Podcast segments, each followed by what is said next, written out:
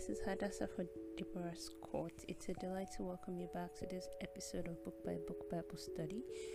Well, the book of Acts, today we look at chapter 16, and I'm thrilled to see what God has in stock for us. Dear Father, we are grateful for another opportunity to look into your word. We ask that as we read, as we hear, we will learn, we will grow, we will see what you have in stock for us. We will be courageous enough to go out and do and walk in obedience and become the children, the people that you want us to become. In Jesus' name. Amen. Acts chapter 16 opens by this um, describing Paul's second missionary journey. At the end of chapter 15, we see how he and Barnabas parted because Barnabas wanted to take John Mark and Paul did not want to work with someone that had abandoned them midway before. So Barnabas went with John Mark and Paul went with Silas. Acts chapter 16 from verse 1. Paul went first to Derbe and then to Lystra, where there was a young disciple named Timothy. His mother was a Jewish believer, but his father was a Greek. Timothy was well taught of by the believers in Lystra and Iconium, so Paul wanted him to join them on their journey. In deference to the Jews of the area, he arranged for Timothy to be circumcised before they left, for everyone knew that his father was a Greek. Then they went from town to town, instructing the believers to follow the decisions made by the apostles and elders in Jerusalem. So the churches were strengthened in their faith and grew larger every day. I still think about this part of scriptures like randomly like they are just argued for if you i mean you can go back to chapter 15 and see how hot the argument was you know saying believers don't have to be circumcised to be saved and all of that. Paul went all the way back to jerusalem with barnabas to bring it up with the apostles in jerusalem and they came back to antioch with letters and two other elders, right? Two of the church leaders to explain this thing and say circumcision is not compulsory. But here we see Paul starting off the second missionary journey, and he starts off by circumcising somebody so that people would not take offense if I'm being honest, I don't know what to make of that because personally, I would say since we have reached an agreement and this is the agreement, I'm going to work by the agreement and not care. But knowing what I know, I mean, I'm saying this as somebody who has read the entire New Testament several times over. Knowing what I know about um, Timothy and how he eventually came on to lead a church in Paul's absence, maybe it was easier for Timothy. It was less about right and wrong, and it was just easier for Timothy, you know, having been circumcised. Maybe it was easier for him when he was eventually leading and managing the church where he was um, appointed an elder. But let's keep reading. Verse 6 Next, Paul and Silas traveled through the area of Phrygia and Galatia because the Holy Spirit had prevented them from teaching from preaching the word in the province of Asia at that time. Then coming to the borders of Mysia, they headed north for the province of Bithynia. But again the Spirit of Jesus did not allow them to go there. So instead they went on through Mysia to the seaport Troas. That night, Paul had a vision. A man from Macedonia in northern Greece was standing there, pleading with him, Come over to Macedonia and help us. So we decided to leave for Macedonia at once, having concluded that God was calling us to preach the good news there. And, you know, one thing that I would say is that God leads us in many different ways. If you grew up um, in a community that was big on Old Testament approach to things, then you've probably heard a lot about God's audible voice. And you know, God's voice booming like thunder, God's voice sounding, you know, people hearing God's voice and falling on their face in terror. And it's tempting to be looking out for that and waiting for that to come so you know God is speaking. But like Elijah quickly learned, God's voice is not always loud and audible and is not always invisible signs. And I'm not saying this to mean that God doesn't lead us through visible signs and things happening in our environment. He does. But that's not the only way. It's not always coming with a big bang. Sometimes it's in the still small voice. Sometimes it's in the quiet witness in our spirits. In fact, as a believer, you're a lot more likely to be led by the quiet witness of the spirit within than by any other earth shaking phenomenon. And sometimes, it's not all the time, you know, we get paragraphs. Sometimes you're doing something and God is like, hey, can I have your attention? And you know, you grab something to write and you're writing and you're writing until you write 17 pages. And sometimes God speaks to us like that and He gets very granular and specific with the instructions. And I believe He does that when what you're about to come up against is very strong and he needs you to be super super sure about what he's saying to you right but it's not all the time that we get that scripture tells us that when the lord walks with us he's behind us and so we can hear in our spirits turn right turn left this is the way walk in it the passage i just paraphrased is in psalms but the essence of it is to say that if you have God's Spirit in you, you just need to keep moving. If you keep moving, it will course correct you. So if you keep moving and you're going straight, the the the basic thing, one thing my pastor often says is default to the last instructions.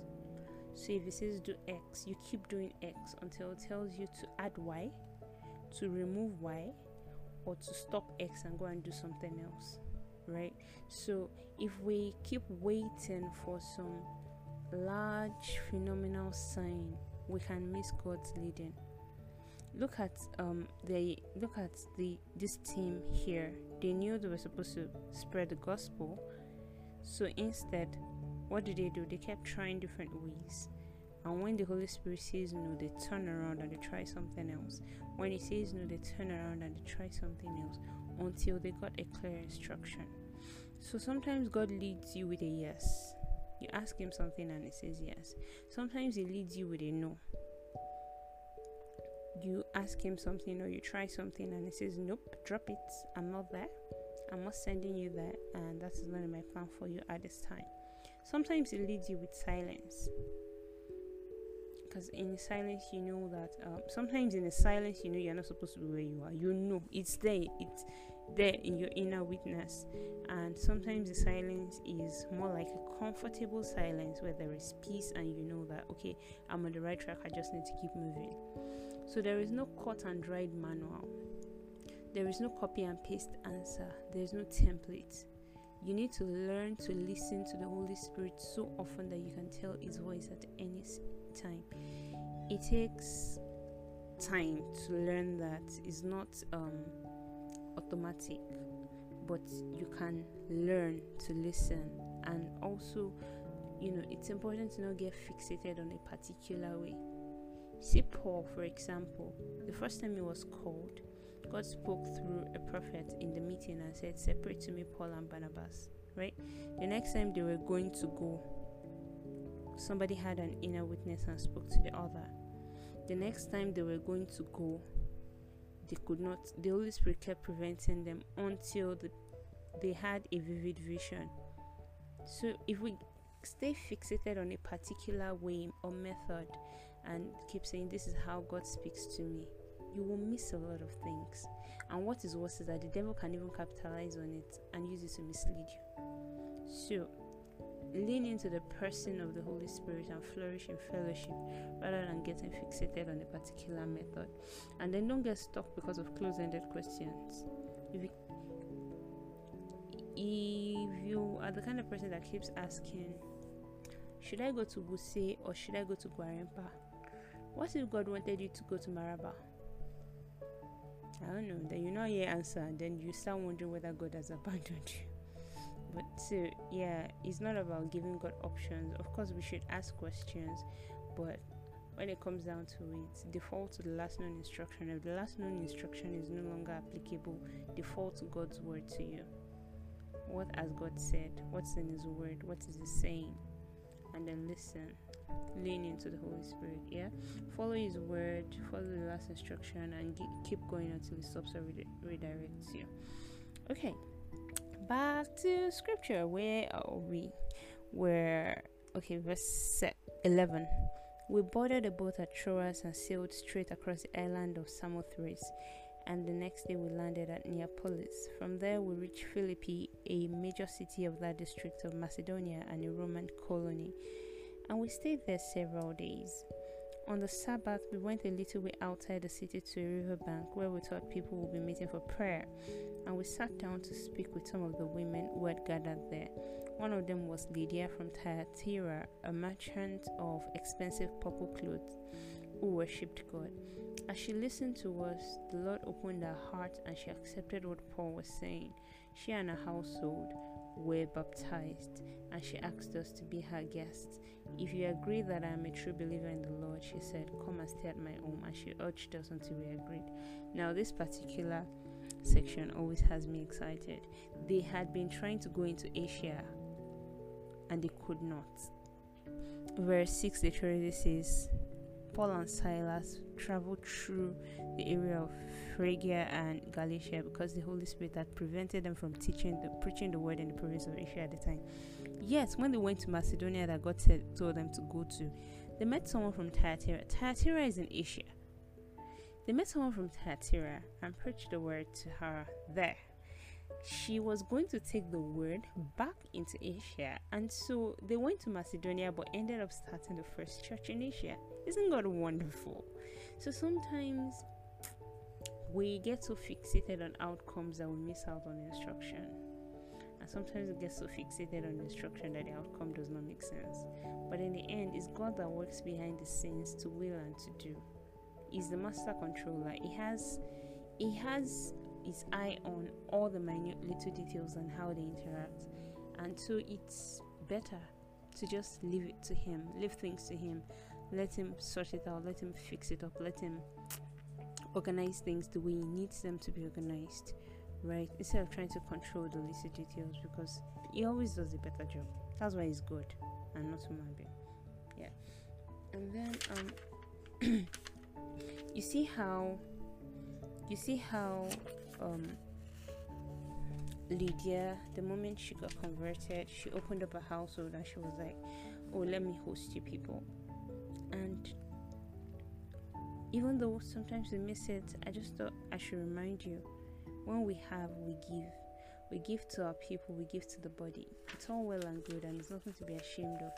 I know some of us, um, some of us struggle. We give in because we probably grew up in environments where giving was a manipulative thing. And for some of us, we struggle with receiving because you grew up in an environment where if somebody gave you something, they expected to control you. And I just wanted to say that just because some people take advantage of giving, whether as the whether as the giver or as the recipient, just because some people take advantage of giving to uh, hurt others and just create problems does not mean the problem is with giving when God gives resources to the body, it doesn't it doesn't always give it to every single person. A lot of times it gives one resource to one person at least per time and trusts that we will love one another enough to share. So it's nothing to be ashamed of if you are the one receiving right now. And it's nothing to be pr- proud or pompous about if you are the one giving right now. Times change, seasons roll around, and even if it doesn't, you are like a pipe There's nothing you have that God did not give to you. Even if you're going to say, oh, you earned it through your talent or your skills or your strengths or whatever, He gave you those talents, skills, and strengths and the opportunity to leverage it into whatever resources you have, whether it's financial or time or energy or connections or relationships or whatever. So we grow as a body because we give to one another, because we share. It doesn't define our individual worth and it's really nothing to brag about. I mean, giving was not even supposed to be something that you publicize. Jesus' instruction on giving was to not let your left hand know what your right hand is doing. It's supposed to be between you, the person you're giving, and God. So if you struggle around giving, and sometimes, yes, God will place what looks like an almost unreasonable demand on your time, on your resources, on your on your on on the things that you have. And it's wild. And i think it's one of the reasons why he says your giving should be private. Sometimes he hands you something and it's not for you. If you are in, if you're in tune in fellowship with the Holy Spirit you will know. He'll give you something and you will know it's not for you it's for somebody else you will know it's not for you so somebody else. And it takes being a diligent faithful trustworthy steward of god to be able to pass on those resources. Doesn't make you bigger than them? No. God gave it to you so you could give it to them. And sometimes you need something and you would know that that thing is not coming directly to you. God is sending it through another person it doesn't make you less to be the receiver and of course we should always you know aim for personal responsibility maximizing and leveraging our gifts being faithful stewards of the talents that have been placed in our hands and all of that. But sometimes what you need is not hanging anywhere in the air it's in somebody's hands. So we receive graciously with thanksgiving knowing fully well that ultimately mm, god is the source. The resource just came through a man and we are courteous and we are gracious about it, but we do not feel inferior because we had to receive, and we do not feel superior because we had to give. It's an opportunity to give, it's a blessing to receive, and I know that as long as you're work, walking, walking, growing in God, you will find yourself on both sides at some point or the other in your life. So it's really not a big deal. We're good? Great. Let's get back into it. Verse 16. One day, as we were going down to the place of prayer, we met a slave girl who had a spirit that enabled her to tell the future. She earned a lot of money for her masters by telling fortunes. She followed Paul and the rest of us, shouting, These men are servants of the Most High God, and they have come to tell you how to be saved. This went on day after day until Paul got so exasperated that he turned and said to the demon within her, I command you in the name of Jesus Christ to come out of her. And instantly it left her. So, just to put this in proper context, if you, especially if you read other versions, you will see that she was following them and shouting, which meant that they couldn't preach because nobody could hear them. So, even though it looked as if, oh, the demons are acknowledging Jesus, they were actually hindering the work. I just wanted to um, reiterate that. So, from verse 19. Amasta's hopes of wealth were now shattered, so they grabbed Paul and Silas and dragged them before the authorities at the marketplace. The whole city was is in an uproar because of those Jews. They shouted to the city officials, "They are teaching customs that are illegal for us Romans to practice." A mob quickly formed against Paul and Silas, and the city officials ordered them stripped and beaten with wooden rods. They were severely beaten and then they were thrown into prison. The jailer was ordered to make sure they didn't escape, so the jailer put them in the inner dungeon and clamped their feet in the stocks. I'm going to pause again to just say mob action was so common in their day. Um, personally, I'm glad I didn't live in that generation because any little thing there's a riot any little thing they have instigated mob action any little thing little hopes of rationality and all of that. I mean these days we get we get to do a fair discussion. It's largely illegal to just grab somebody and beat them or burn them or stone them or whatever but dang it must have been dangerous to be a believer in jesus. Just saying. Where were we? uh, verse 25 Around midnight, Paul and Silas were praying and singing hymns to God, and the other prisoners were listening. Suddenly, there was a massive earthquake, and the prison was shaken to its foundations. All the doors immediately flew open, and the chains of every prisoner fell off.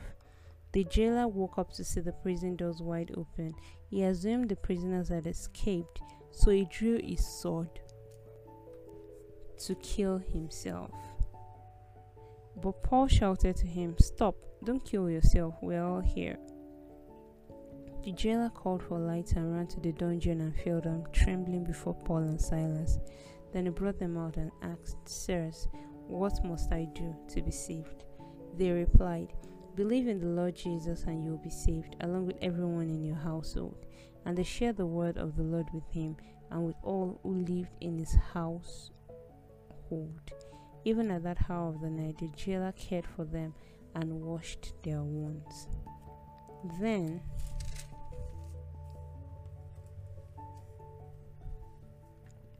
he and everyone in his household were immediately baptized. He brought them into his house and set a meal before them, and he and his entire household rejoiced because they all believed in God. The next morning, the city officials sent the police to tell the jailer, Let those men go. So the jailer told Paul, The city officials have said you and Silas are free to leave. Go in peace. But Paul replied, They have publicly beaten us without a trial and put us in prison and we're Roman citizens. So now they want to set us now they want us to leave secretly. Certainly not. Let them come themselves to release us. When the police reported this, the city officials were alarmed to learn that Paul and Silas were Roman citizens. So they came to the jail and apologized to them. Then they brought them out and begged them to leave the city. When Paul and Silas left the prison, they returned to the home of Lydia. There they met with the believers and encouraged them once more. Then they left town. Oh wow, what a story! so um, a few things. Number one, sometimes it's your preaching that drives them to Christ. Sometimes it's your conduct. Sometimes it's the Holy Spirit convicting them, or maybe a major sudden act or happening. But either way, you must be ready to lead people through that final step of believing in Jesus. So, for example, if you go through the book of Acts, you would see different examples of, you know, maybe somebody being healed, a miracle happening, like this case where there was an earthquake, and the jailer was so stunned by the fact that that earthquake set everyone free. But no one left. So sometimes it's not just, you know, a lot of times when we talk about spreading the gospel, we have this image of walking up to somebody and preaching to them, which is great, but also it's not always like that.